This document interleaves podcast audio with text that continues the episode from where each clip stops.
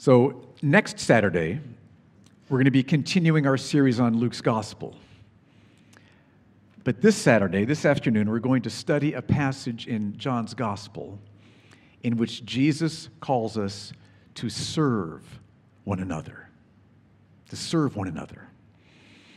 It's John chapter 13, verses 1 through 17. And what happens in this chapter, this takes place on Passover night during the meal, this is before Jesus leads the disciples in communion, the Lord's Supper, and before Jesus goes to the Garden of Gethsemane, where he will be praying and crying out to God for strength for the, the cross that awaits him the next day.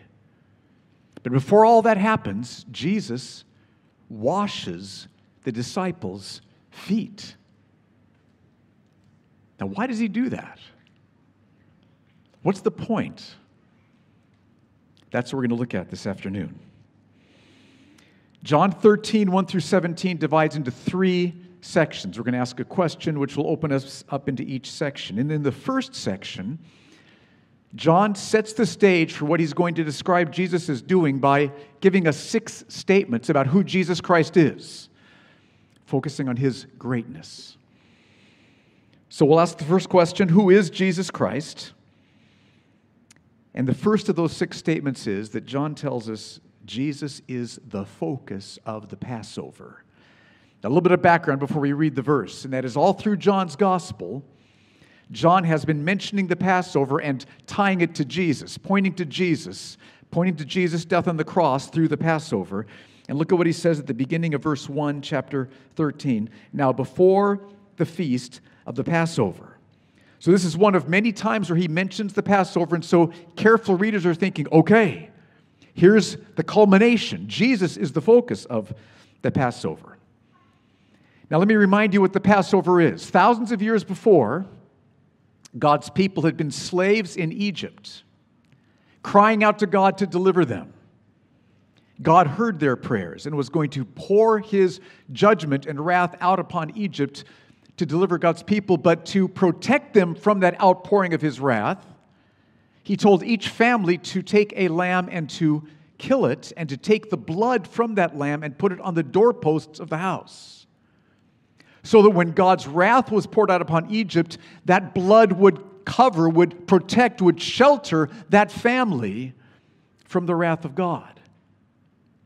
And every year on Passover, after that point, God's people would celebrate the Passover, remembering what, Jesus, what God had done and anticipating the pointing ahead of something even greater to come. And it's all pointing, of course, to, well, it's what John the Baptist saw. John chapter 1, the first time John the Baptist sees Jesus, remember what he said? He said, Behold, the Lamb of God who takes away the sins of the world. So, all those thousands of Passovers were pointing head toward Jesus, who is the Lamb of God, whose death on the cross would protect whoever trusts him from the outpouring of the wrath of God at the end of time. Jesus is the focus of the Passover. That's one picture of his incomparable greatness. Secondly, John tells us that Jesus would rise from the dead and return to his Father. Verse 1 again. Now, before the feast of the Passover, when Jesus knew that his hour had come, speaking of the cross there, his hour had come to depart out of this world to the Father, he would end up departing out of this world. Now, stop right there. Jesus would die on the cross the next day, Friday. But he did not remain dead, just like he had said. On Sunday, he would rise from the dead, showing that he had conquered sin, conquered Satan, conquered death, that his death had paid for the sins of everyone who will trust him. His resurrection was a blazing display of that that happens. And then after showing himself to his followers and strengthening and encouraging them, there was hundreds of eyewitnesses of him having risen physically from the dead. After that, he ascended into heaven, went to be with the Father. So Jesus would rise from the dead and return to the Father.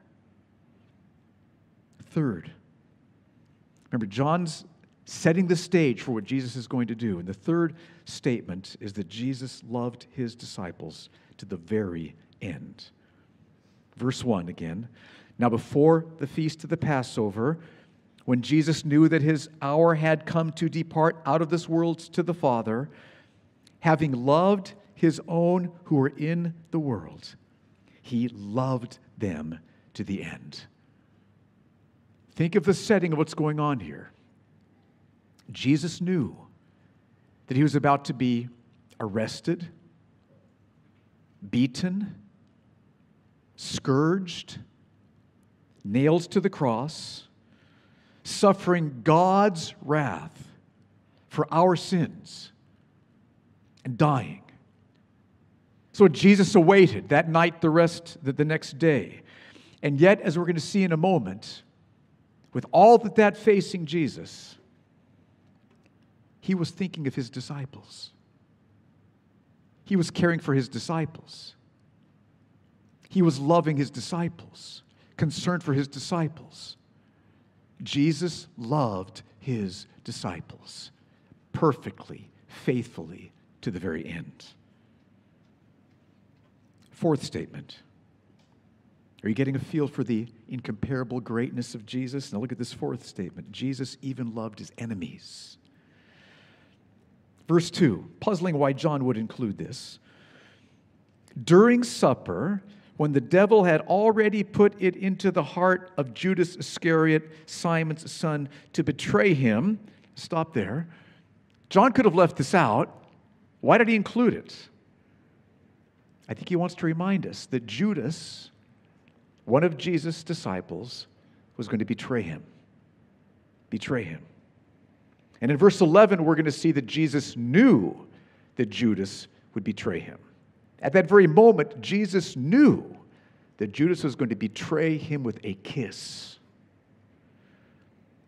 So when Jesus kneels down before the disciples one by one and washes their feet, one of those disciples is Judas Iscariot. Jesus even loved his enemies. Then, fifth, Jesus had been given all things by the Father. Now, don't, don't misunderstand what this verse is going to say. The Bible's very clear. There is one God in three persons God the Father, God the Son, God the Holy Spirit. Equally God. One God in three persons. There's mystery there. That's what the Bible very plainly teaches. But God the Father, to help Jesus, to equip Jesus, to help Jesus do the ministry on the earth, gave all things into his hands. You see that at the beginning of verse 3. Jesus, knowing that the Father had given all things into his hands. And throughout John's gospel, you can see John emphasizing the Father gave him this, the Father gave him this. So, what are some of the things that John listed that the Father has given into Jesus' hands? So, just think about Jesus' hands and the greatness of Jesus who has all these things in his hands. All the miracles he would do, chapter 5. All the truth he would teach, chapter 12. The cup of God's wrath that he would drink on the cross, paying for the sins of all who would trust him, chapter 18. All those whom God would save through him, there in chapter 6, in Jesus' hands. The authority to give eternal life, to all who would trust him. That's in chapter 5. The authority to pour out the Holy Spirit on his people. Chapter 3. And all future judgments. Heaven, hell, future judgment of all mankind in chapter 5. And in Matthew 28 18, remember what Jesus said? All authority, all authority has been given to me in heaven on earth.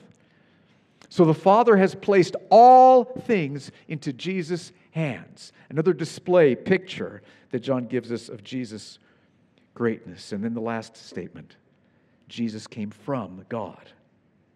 Verse 3 Jesus, knowing that the Father had given all things into his hands, and that he had come from God and was going back to God, Now, we already talked about how Jesus would be raised from the dead and go back to God, but, but notice John saying that Jesus came from God. He was not like all of us. We started to exist the moment we were conceived in the womb, right? That's when you started to exist. You had a, a beginning then, not Jesus. Jesus came from God. God sent him to be born of the Virgin Mary. Jesus had always been with God the Father and God the Holy Spirit from eternity past with no beginning. But God sent him to be born of the Virgin Mary. God had sent him to seek and to save the lost. Let me just mention it. If you are lost, if you are lost this afternoon, God sent Jesus to seek and to save you. That's why you're here this afternoon. He can seek and save you this afternoon, right now. But God the Father sent Jesus. Jesus came from God. So John sets the stage for what Jesus is going to do. He's, he's shown us Jesus' incomparable greatness. All those thousands of Passovers were pointing to what Jesus would do on the cross. Astonishing to think about that. And then Jesus would rise from the dead and return to his Father. And Jesus loved his disciples to the very end, even his enemies he loved. And Jesus was given all things by the Father and came from God. So here's Jesus Christ, incomparable greatness, infinitely greater than all the disciples, than all of humanity, than, than everything in the world, than everything, anything in the universe. And what does he do? John says he got up during supper, he laid aside his outer garments. Let me just read it in verse 4. Jesus rose from supper he laid aside his outer garments and taking a towel, tied it around his waist. Then he poured water into a basin and began to wash the disciples' feet and to wipe them with the towel that was wrapped around him. It was always servants who washed guests' feet. Always. Servants. But Jesus, with his incomparable, matchless greatness, gets up from summer, takes off his outer robes. I get the picture like he's stripped down, he's got his t shirt on, he's going to do some work here, right? He's a servant, he's there to work. Puts a towel around his waist and kneels down before each of his disciples and washes their feet. Now, this, this goes against everything in their social structure. You need to feel this. This goes against, he's the master. They are his servants. This goes against everything in their social structure. This would be like the CEO bringing tea to the person who usually brings tea to people. Can I pour you a cup of tea? This would be like a, like a sheikah carrying the bags for the maid. Okay? This would be like, like a five star general driving a private wherever he wanted to go. Those things just don't happen. You understand that, right? This is absolutely shocking. Jesus, with his incomparable greatness, kneeling down before each disciple and washing their feet. That's who Jesus is. Incomparable greatness, humbling himself, lowering himself in a shocking way, and washing the disciples' feet. Now, this next section in John 13 shows us that this washing, this washing thing, is a powerful picture of something else. It's a picture of something, something else, something different. So let's ask that for this next section in John. What is this a picture of? Start with verse 6. He, Jesus, came to Simon Peter, who said to him, Lord, do you wash my feet? Do you feel the shocking change there? They're just breaking all the social norms. Do you wash my feet? Jesus answered him, What I am doing, you do not understand now, but afterward you will understand.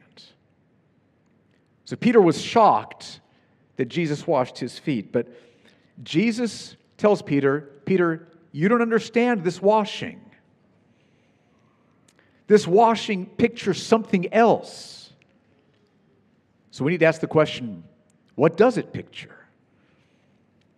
Keep reading. Look at verse 8. Peter said to him, You shall never wash my feet. No way. Jesus answered him, If I do not wash you, you have no share with me. Wow. Washing is important. Washing pictures something that we must experience if we're going to have a share with Jesus. Something we must experience. If we're going to be saved from our sins, reconciled to God, and share in the overflowing, all satisfying joy of knowing Jesus now, like we sang about earlier, now and forever, forever and ever. If we want to share in what Jesus has for us, Jesus must wash us. It has to happen if we're going to share with Jesus. We must experience whatever this washing is. It's that important. So, what does washing picture? Gets a little clearer in verses 9 and 10. Verse 9 Simon Peter said to him, Lord, if that's the case, like not my feet only, but also my, my hands and my head. Jesus said to him, The one who has bathed does not need to wash, except for his feet, but is completely clean. Now, now stop there. Notice, this is so important to catch. Being bathed is one thing, having your feet washed is another. Those are two very different things here. Did you catch that? The one who has bathed does not need to wash except for his feet, but is completely clean. So being bathed is different from having your feet washed. Being bathed by Jesus makes you completely, completely clean, your whole body. But even if you've been bathed by Jesus, you still need your feet washed. Okay, so it's getting a little clearer, I hope. But washed from what? I mean, is Jesus really worried about like whether I've taken a shower lately? What's, what's the deal? You know, what's, what's this about? What is being washed? What's being bathed? What, what does it mean to have my feet washed? What do we need to be cleaned from? I think it becomes crystal clear in verses 10 and 11 together when you take them together. See if this helps you. Jesus said to him, The one who has bathed does not need to wash except for his feet, but is completely clean. And you are clean, but not every one of you.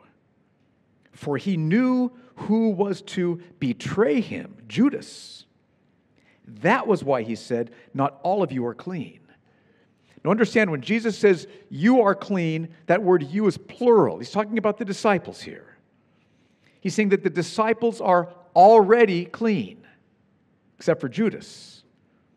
They'd already all been bathed, they were completely clean, except for Judas. Except for Judas, who would betray him.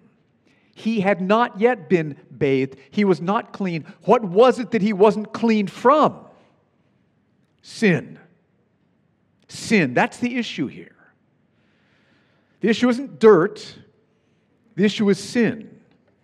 Bathing and foot washing are not about getting rid of dirt. Bathing and foot washing are about getting clean from sin. That's what this is all about. That's what this pictures here. And here's why this is so important. We've all been dirty with sin filthy with sin. Even if you lived a pretty moral life on the outside, you looked pretty good on the outside, you know what was in your heart. The pride that was there, the bitterness, the lust, the greed, the jealousy, the unforgiveness. I know what was in my heart. filthy. We're all dirty from sin. We've all been dirty from sin. But by dying on the cross, the focus of the Passover, Jesus was punished for the sins of all who would trust him. And because Jesus died on the cross, then the moment that you turned from your sin and put your trust in Jesus Christ, you trusted him as your Savior, as your Lord, as your heart satisfying treasure. The moment that happens, you are completely bathed, completely cleansed, washed clean from sin's guilt. No more guilt is on you. That happens instantly. The moment that you put your trust in Jesus Christ, you are washed completely, bathed, cleansed. That's bathing. But then why do we need our feet washed? What's that about? It's because we're not sinless, not until heaven. We're not sinless. We're, we're growing less and less sinful, but we're not sinless. And as we walk through the streets of this world, sin dirties our feet. That's what happens. Sin affects our hearts. You can't sin and not have your heart affected, right? Lust hardens your heart. Jealousy numbs your heart. Unforgiveness dulls. You ever felt this dulls your heart? Heart gets numb, dull, hardened. Sin affects our hearts. And because our hearts are dull and are numb and are hardened, our capacity to feel God's love and presence is diminished. We start to wonder I, I just, I'm not sensing anything of God. Am I forgiven? Does He love me? But when we confess our sins, He washes our feet. When we confess our sins and ask for forgiveness, He, he cleanses our, our hearts from the, the ways that sin, ongoing sin, dirties us. Our hearts change from being numb and hard and dull, we behold Jesus. We're assured of forgiveness. We know his love for us. Foot washing is different from bathing. Both are crucial, but they're very different from each other. So ask yourself have you been bathed by Jesus? Have you been bathed? Have you come to the point in your life where you saw who Jesus is in his glory, in his reality, in his love, in his greatness, in his death on the cross, in his resurrection? And so you gladly turned from sin. Who wants that? I want him. And you trusted him and you experienced complete cleansing, complete forgiveness, all of your guilt gone. Have you been bathed by Jesus? I'm sure in a group this size, some of you have not been. Glad you're here. You can be bathed right this moment. Turn to Jesus and trust Him. Confess your sins to Him. Ask Him to wash you clean, to change you, to fill you. He will. Now, if you have been bathed and are completely clean, are your feet dirty? Are your feet dirty? Is your heart numb and hard and dull? If so, how long has that been the case? How long? Stop holding on to unconfessed sin. It's not worth it. It is not worth it. Turn to Jesus. Confess that sin. Not that you need to remember every sin, just say, Forgive me, I'm back. And He will wash your feet, He will wash your heart. Your heart will become soft and alive and sensitive to Him once again. We must confess our sins. not in order to get saved, but because that will assure us that we have been saved. Because people who've been bathed and completely cleansed will confess their sin. We don't confess our sins in order to get saved. We're, we're saved by being bathed once and for all. But we need to confess our sins because that will bring us fresh assurance that we have been bathed and saved. So that's what bathing and foot washing pictures. Does that make sense now? Hope it makes sense to you. It's so important. But as important as those are, and they are hugely important, if you've not been bathed yet, that's what you need to be thinking about the rest of our time this afternoon. If you've had a long time going by without having your feet be washed, without confessing your sin, do that right now. Those are very important, but that's not the main point that Jesus is making in this teaching with his disciples. What's the main reason Jesus washes their feet? Start with verse 12. When he had washed their feet and put on his outer garments and resumed his place at the table, he said to them, Do you understand what I've done to you?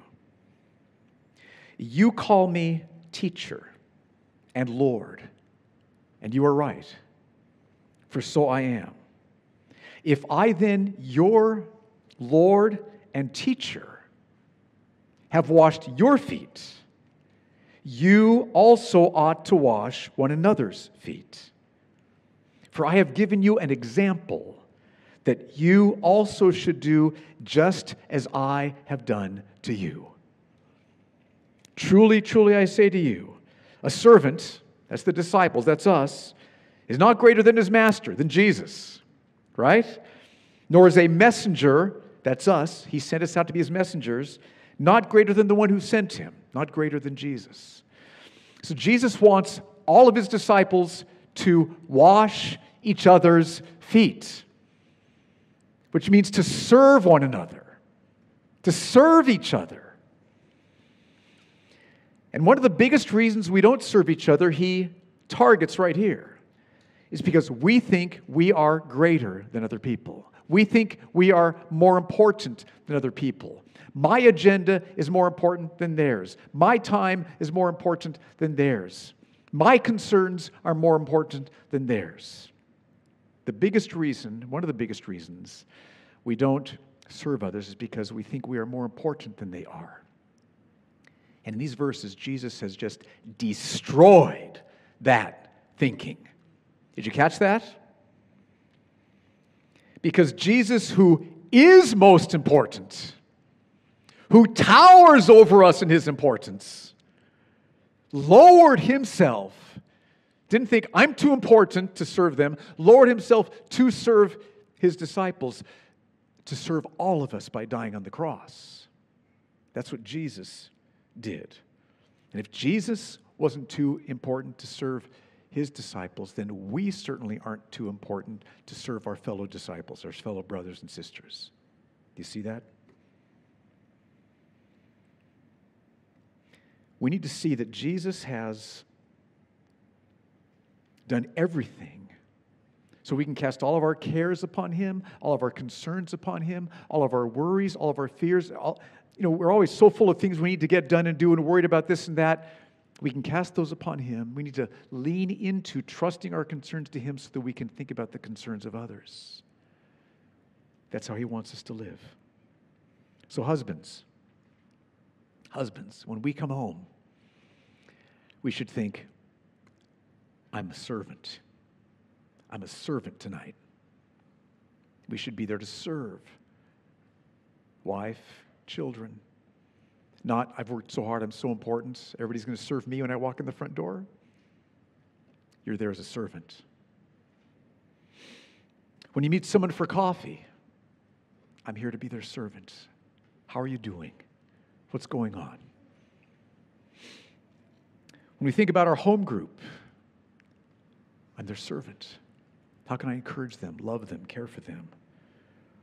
When we go to work, I'm a servant. How can I serve, help, bless people here?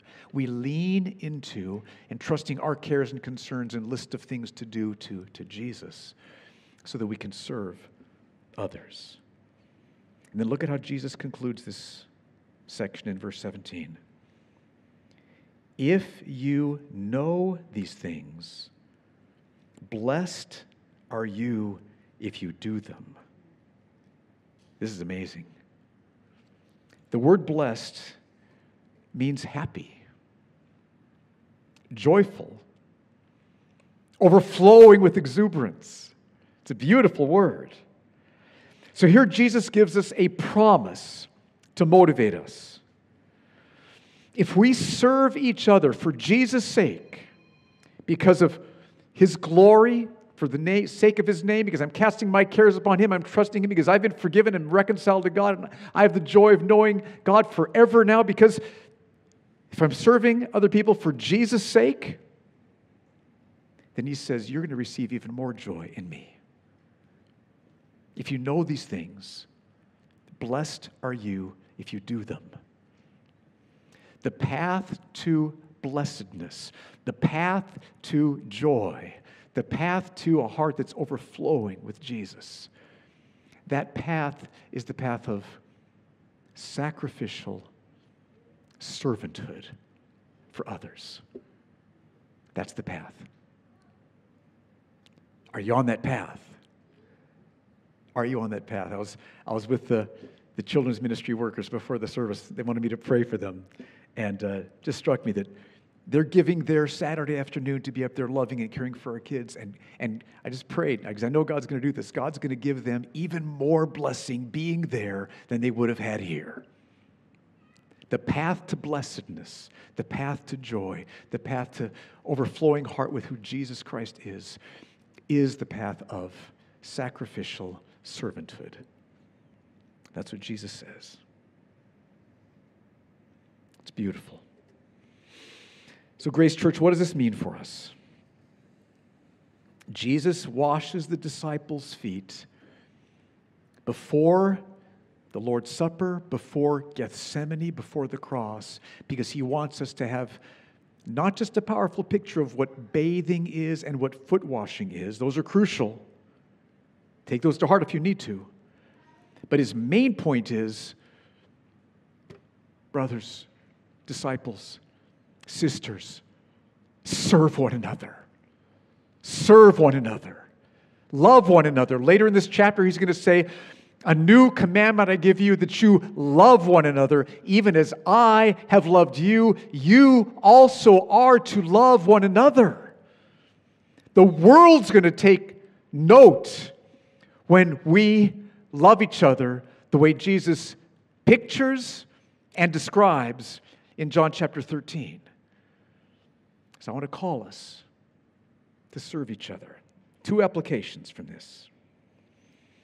One is see yourself as a servant of others. Downton Abbey, right? Downton Abbey. Anybody watch Downton Abbey? And the and the, the servants are all they're all extending standing there like all the time, right? They're just waiting for somebody. Somebody needs something. They, they know who they are. They are servants. Anybody watch Downton Abbey? Okay, well, it's, it's, a, it's a I'm a U.S. guy, okay, but, but isn't that the picture of the servants? That should be our hearts. That's the, the attitude in our hearts. I am a follower of Jesus, which means I am a servant. He's given me an example to, I'm following him. He was a servant. I'm a servant. So I'm, I'm looking, I'm attentive, I'm thinking, what can I do? Last week I texted the home group leaders and I said, send me some examples of ways you've seen people in your home groups serving each other. Got lots of answers. I am so blessed. Grace Church, we are serving each other here. I'm so, so thankful. Let me encourage you with some of these. You probably were the ones who they're talking about.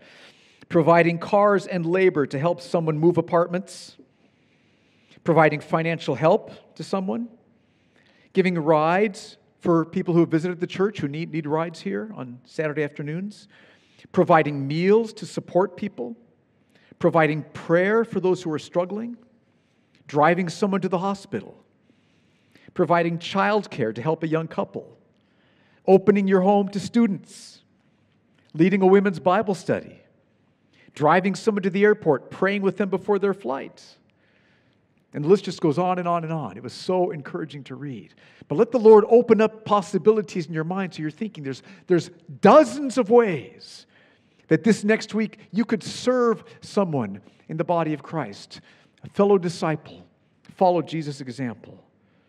See yourself as a servant. Walk the path that leads to blessing. Serve each other. That's one application. Second application consider serving on a Grace Church ministry team. This is one of the reasons we took this afternoon to take a break from Luke and focus on this passage because our ministry teams need more help. We want to support our ministry team leaders. We have amazing ministry team leaders.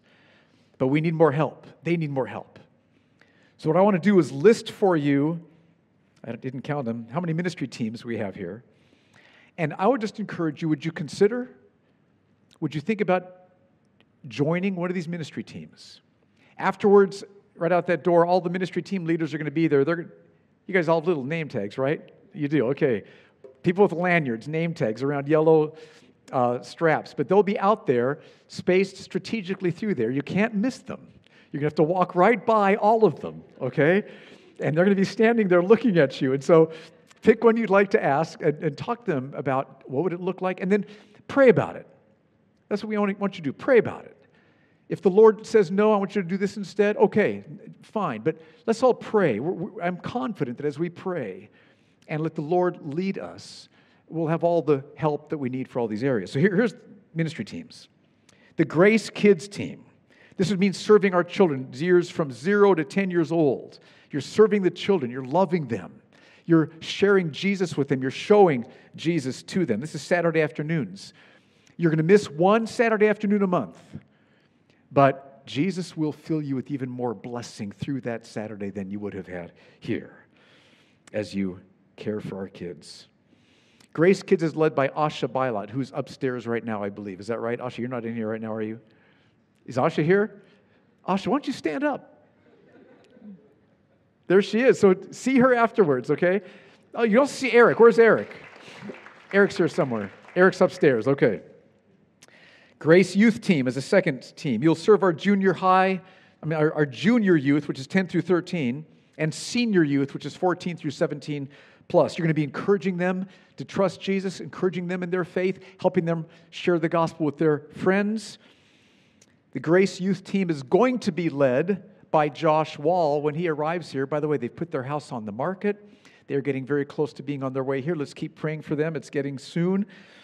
So it will be led by Josh Wall when he comes, our new family pastor. In the meantime, it's being led by, I am so thankful for, Ben Smith who's taking a weekend away this weekend, getting some well deserved rest. So, Grace Youth Team, pray about helping with the Grace Youth Team. So, Grace Kids Team, Grace Youth Team, then the Sound Team. Sound people, Joe Connor leads it. Joe, why don't you stand up? There's Joe, our sound leader, doing an awesome job. Woohoo! You're going to serve the whole church by helping us be hearing and just swept up in the worship from the worship team and then hearing the sermon. These things are important, okay? Imagine we couldn't hear anything from the worship team or anything from the sermon. That'd make for a rough Saturday afternoon. So, sound team is very important. We will train you, and you will emerge very skilled. So, sound team. Visual team. Visual team. Rebecca, hello, Rebecca back there. There she is. Okay. You serve the whole church by creating and running visual presentations for the sermon and for the lyrics and for the uh, songs and for the announcements. Crucial ministry. Welcome an usher team. You'll serve the whole church by meeting visitors when they walk in on Saturday, helping them find their seats, helping them connect with home groups. And the welcome and usher team is led by Rochelle Connor. Rochelle, are you in here? She's you got to stand, Rochelle. Woohoo! Okay, the events team is led by Wumi Akinlusotu. She's not here, I don't think, this afternoon, is she? No. Is she here? You're here. Okay. You help the whole church by decorating the church beautifully on Easter, on Christmas, and helping out with other special events that we have. So talk to Wumi if you are into events. The live stream media team. You will serve those who, for many reasons, aren't able to be here physically, face to face with us on Saturday afternoons, so they can be part of our services online. And our live stream media team is led by Lena. Where's Lena? Lena's back there. Okay. You say, I know nothing about live stream media? Perfectly. You're qualified. We'll train you, okay? Not a problem. The admin and communications team, you'll serve the whole church by helping everything be communicated in a timely manner so that everything can keep functioning so we can fill Abu Dhabi with the gospel. That's what's, what admin and communications is about. Led by Farzana. Where are you, Farzana? You have to stand up, Farzana. There she is. Okay. And then the social media team. You'll be serving the whole church by giving us an awesome online presence so that people know what's going on. We can forward things to people who aren't trusting Christ yet, don't want to come. It's led by Tamara. Go ahead and stand up. That's it. Okay, those are all of our of our teams. So, so think about it like this. Jesus has served us by washing the disciples' feet, which is a picture of what the servanthood he would display on the cross. He's died on the cross. And everything that we need is ours because of the cross. Jesus, who is incomparably great, lowered himself, lowered himself, lowered himself to the cross. It is just a stunning picture, church. This is our Jesus. This is our Savior. And because of what Jesus has done, the moment we turn from our sin and trust Him, we're completely cleansed. We're reconciled to God. And as we go through life and continue to confess, He washes our feet, He renews our hearts, He assures us that we're forgiven. And because of the cross, because of our salvation, every need, every concern, every longing, every emptiness, He will meet us and help us. We can give and entrust everything in our hearts to Him. And so, who Jesus is, He frees us, He fills us, He humbles us, He strengthens us, He emboldens us so that we are released so that we can serve other people. That's how that works. It's not some kind of a duty obligation. There's a, a, release that comes in our hearts when we see who our Savior is. So Jesus has done everything to fill you, satisfy you, forgive you, secure you forever. And he says, Now follow me. Follow me. I've given you an example. Follow me serve each other, wash each other's feet, namely, serve each other. That's the path to blessing. Serve each other. Let's stand together.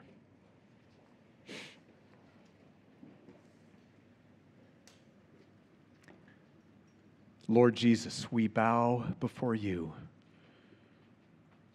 incomparably great, towering over everything else in existence with your greatness, astonishing greatness.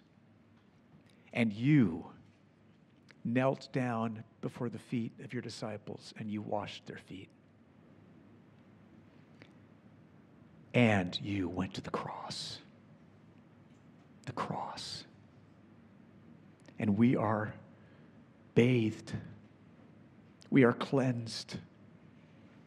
We are completely clean from guilt. And we can confess every day, numerous times every day, and you come again and again and you wash us. And you renew our hearts, and you pour your love into us afresh, and you assure us of forgiveness and of salvation. Oh Lord, we love you. What a servant you are. Help us be the servants you've called us to be. In Jesus' name, amen.